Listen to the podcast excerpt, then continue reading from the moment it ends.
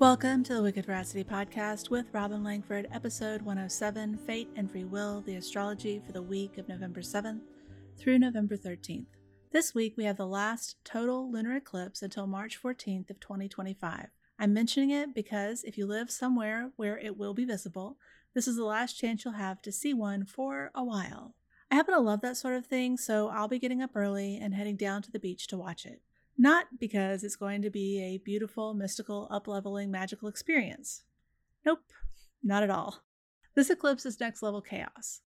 I'll be going because I think they're pretty and I'm the most silver lining pragmatist you'll ever encounter. That basically sums up my advice for this week and most of life. You might as well find beauty and wonder where you can, because you'll have to deal with the chaos regardless. Monday is a serious face the facts kind of day. Circumstances are whatever they are in the moment. Wishing they were different and thinking of what might have been if they were different doesn't accomplish anything. Look at where you are and make decisions from that place rather than where you wish you were or where you think you should be. Tuesday morning at 6:02 a.m. Eastern, there is a total lunar eclipse in Taurus. It's chaos and clarity that leads to an ending over the next 6 months that allows you to grow towards something better. This is most relevant for people with planets or points between 14 and 18 of Taurus or Scorpio primarily, but also Leo and Aquarius. Endings aren't always fun for those around us, and you may be the villain in someone else's story in order to become the hero or heroine of your own. If the ending isn't something you initiated or wanted, try to remember the growth is still moving you forward, even if it feels subjectively like being on the other end of Maleficent's wrath.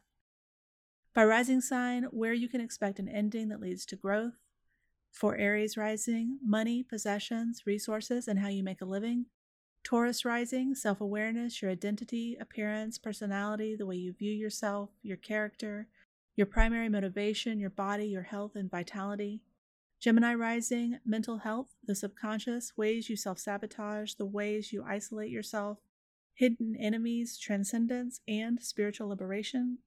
Cancer rising, friends with influence, alliances, your hopes and dreams, social media, personal and professional networks, unions, mentors, and that which supports you. Leo rising, your reputation, profession, actions, relationship with and to authority, your mother and her family, your destiny and your ambitions. Virgo rising, higher education, divination, foreign travel, religion, astrology, the divine masculine, and your ability to grow, adapt, and learn.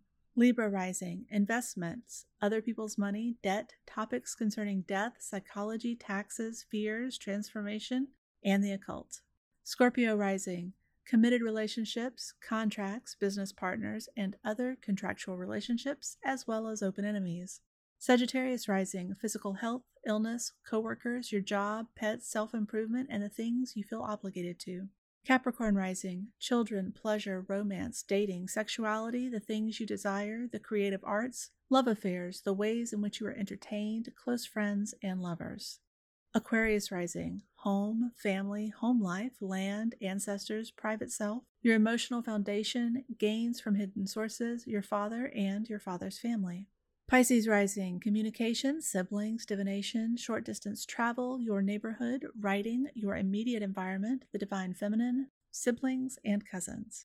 Wednesday, the moon moves out of the eclipse zone at 8:37 a.m. Eastern, which will help start bringing the intensity down a little and overall, it is a much quieter and more focused day. If your plans got derailed earlier in the week, this is a good day to get back on track. Thursday is actually a little dreamy with a nice boost of pragmatism. It's a good day for creative endeavors, loving conversations about challenging topics, and even straight up romance if you're so inclined. Friday night is when the waters really start to calm down as the moon moves back into Cancer. It's a really delightful start to a weekend that has a lot of soothing potential. I don't know about you, but I think a cozy weekend dreaming and taking action on some of those eclipse ideas that have come up over the past couple of weeks sounds pretty darn delightful. Although, if I'm honest, I'll be waiting to initiate new endeavors until after the Sagittarius new moon. Saturday, you may find you have a desire to communicate your dream for the future, or you may have a lot of mental and creative energy to put towards working on it. It's really a lovely day for the water houses in your chart. If you have no idea how to put it to use and you want some recommendations, I'm here to help. Get out your journal and write, listen to music, watch the waves, paint, blow bubbles, or do anything else that allows you to tap into your creativity and imagination in an indirect way. Sunday is a very flowing kind of day. Whether that has you in a work or productivity flow, or the flow of finishing off an entire season on Netflix, is just nuance. Enjoy whichever one it happens to be. The eclipses are behind us for another six months, and a delightful Sagittarius new moon is on the horizon. If you're feeling frisky, hit me up on Instagram where I am wicked.veracity and let me know how the astrology of the week played out for you. Until next time, my wish for you is the belief that the only difference between a villain and a hero is perspective.